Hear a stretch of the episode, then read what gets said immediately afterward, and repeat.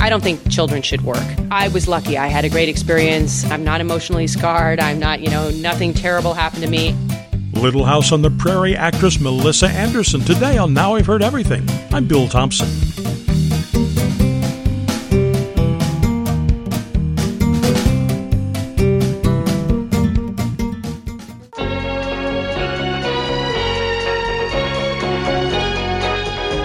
It was 46 years ago this week.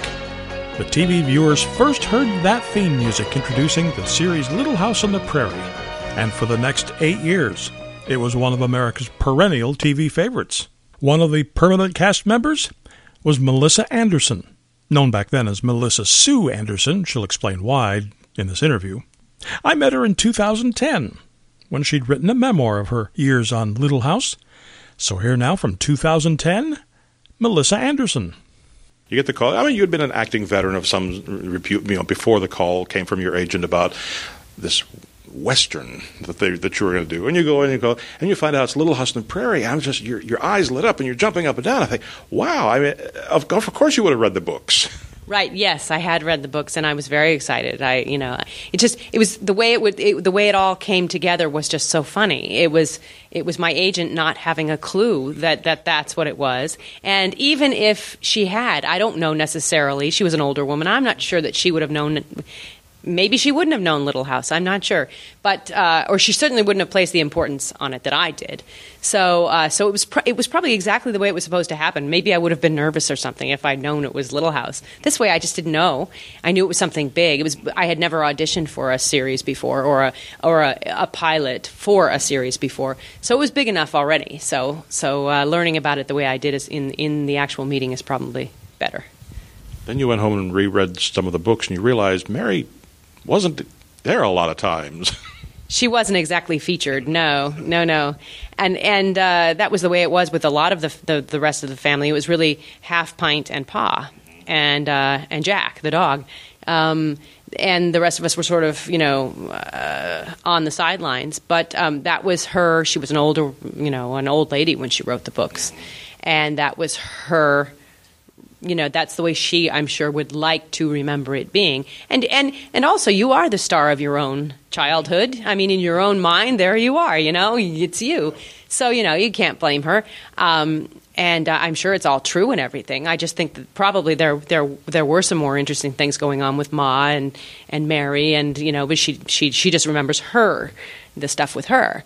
Uh, so, uh, so, so, yeah, I was a little concerned possibly with that, but uh, and then when we shot the series, um, I was frustrated because I didn't have much to do. I, I did a great job with what I had to do, but well, I mean, I think I did a good job with what I had to do. Great job sounded no, that I, I, didn't quite mean that, but you know, I was doing a good job with what I had to do, but I didn't have much to do. Uh, but then the writers can't write you uh, dialogue if they don't know you can really deliver. And so it was a give and take, and they uh, they realized I could act, and so then they wrote me more to do, and I got more and more and more and more to do. So it, it really it, it, was a great uh, learning experience, and all the way along, I mean, all the years I learned, you know, I you know learned and learned and learned from guest stars and.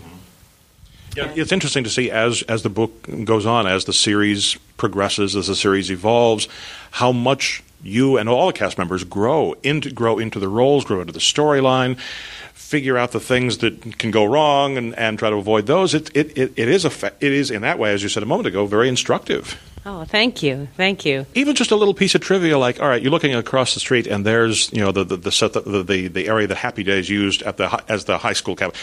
Just a little piece of trivia like that really makes a book like this shine. Oh, great! I'm glad you liked it because that was something that was interesting to me, yeah. and and as a fan, you know, I I am the world's biggest fan. I mean, I, I you know, I, I love, I love, you know, really. There's nothing greater than a great television show, television show, except maybe a great feature film. Um, you know, I love to go to movie. I'll go by myself. I don't mind. I said to Hoda Kotb on the Today Show, uh, because I watched the Today Show, and uh, a couple months ago they they had this uh, big discussion about uh, Hoda happened to mention that she that she goes to movie or that she she happened by a theater and, and something was playing that she was interested in, and she went in and saw the movie, and Kathie Lee jumped all over her and said, "How could you go to a movie by yourself? Oh, that's so sad." And she went on and on and on, and I thought if I do that show on my book tour, I've got to say something. And at the very end, I, I had to. I just had to. And I and I said to Hoda, there is absolutely nothing wrong with going to the movies by yourself. I do it all the time because if you know if you like movies, if there's something you really want to see, and you know, and you're gonna, I'm a I'm a huge fan. So, so a little thing like Happy Days uh, exterior courtyard is something interesting. It's a it's a point. It's something. It, it, would be interesting to me. And it was like when I did the Brady Bunch, and I walked on the first the first day I walked on the Brady Bunch set, and I realized that well, first of all, they have no uh, there was no glass in their sliding glass doors. I thought that was funny, uh, and they. And uh, their grass outside was was uh, astroturf. astroturf, yeah, and all the kids were older than me and I didn't know that. I thought I just had no idea they were all old, older than I was, and they're going to love me saying that now. But everyone knows. I didn't come here to see Cindy. I came to see you. Me? What for? To thank you for making that boy stop teasing me in school today. You're very brave. Oh, it wasn't anything. It was too, and I really appreciate it. But uh, you know, I mean, as a as a fan, you know, everyone has things that li- those little things mean things to them. Now, here's something else as a fan. I didn't realize until I read in your book that Little House didn't make it to the number one slot in the Nielsen's until your two part the the the, the I forget the name of the episode the Going Blind episodes. Right. I'll be waving as you drive away. Yes, uh, we were we were number one. Uh, we were number two the first week when I actually went blind. Mr. Ingalls, Mary is going blind.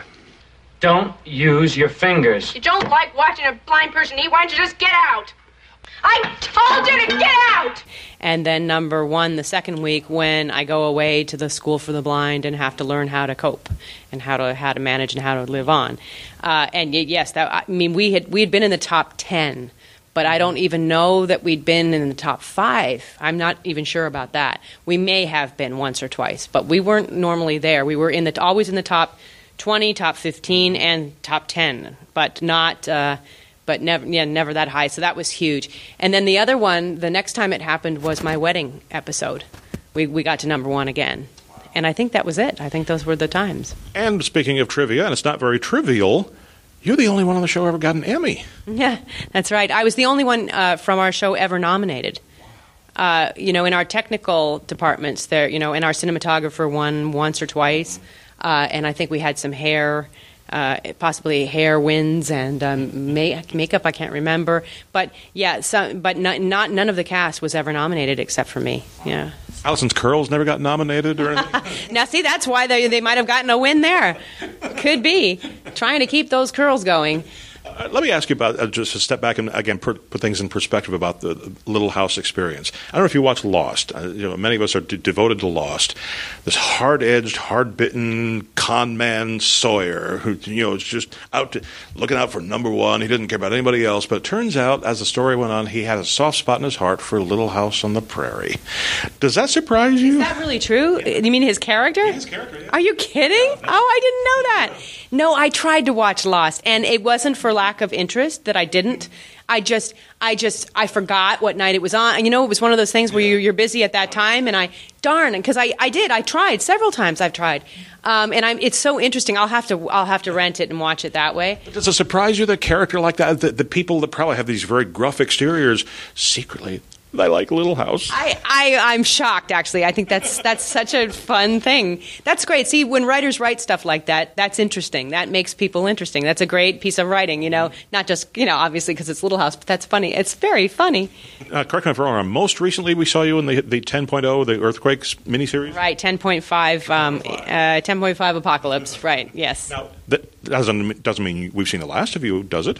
Oh no, no. I you know I made a conscious decision uh, to to retire when I had my kids. Because, and only work for friends. Occasionally, a director friend will call, or another one will call, or a producer here or there, or, or my husband. You know, um, and uh, and I'll work, and that's good because it kind of keeps me involved a little. Uh, but uh, but I really wanted to be able to be home with my kids. My husband travels; he's in the business as well, so he does a lot of traveling, and the hours are long and everything. So I thought it's really good if I can be around, and also uh, you know, I didn't want them stopped with if they were out with me. I didn't want I didn't want to be stopped. No offense to the fans or anything, but when you have kids, I, I, didn't want them seeing that all the time. I wanted them to think that they were the most important thing, you know. And and and, and if people were, were going to stop me, they it would be with what a beautiful little girl or what a well mannered little boy. I've never seen a you know my son is the most polite thing on the face of the earth, and he always has been. And and you know i wanted I, I wanted them to have that attention because you're only a kid once you know and and i thought if i if, if, if i can manage not to screw this up do a good job with my kids no matter you know they're they're they're great individuals on their own i had nothing to do with that but if i can sort of just steer them in the right direction and feel like I've done the very best I can do, I'll feel really good, and then uh, I can maybe go on and play grandmother roles. it's going to be a while before that, but uh, all right. Let me ask you this: can you imagine yourself as the mother of an 11 year old who says, Mom, please sign this contract to commit me to seven years to a network series? Uh, no, and you know I've thought about it when I wrote that in the book. I thought, but why would I have let it ever get to that point? that would be that would also be my other problem. But uh, it would be very. I would not have been able to make that kind of decision for a child. I think it's it's it's just not something. I think I don't think children should work. I think uh, I think you know, I I was lucky. I had a great experience. Um, I didn't. I'm not emotionally scarred. I'm not. You know, nothing terrible happened to me, and I didn't go. I was very lucky in that I didn't go through an awkward phase. So other producers were always hiring me, and uh, I was able to keep working and se- seamless, seamlessly transition from child to to teenager to adult and and keep going and become the equalizer's daughter and do all that in my 20s and and um, I had no problems. Everything was really pretty good for me. But I think that the majority of kids do. And their parents may not be exactly looking out for them as best as they should be. Maybe it's not the parents maybe it's the the managers or the agents I don't know.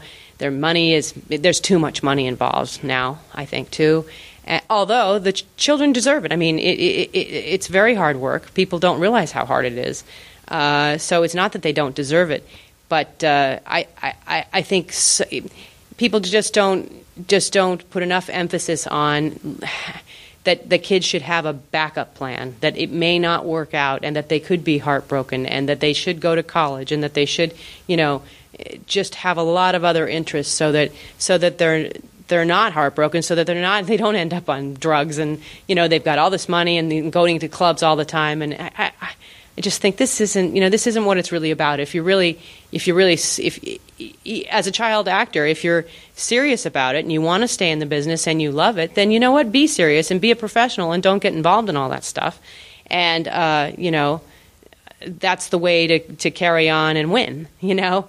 But uh, but I think it's, it's it's nothing I would ever recommend to people I care about. Really, I think it's just too risky.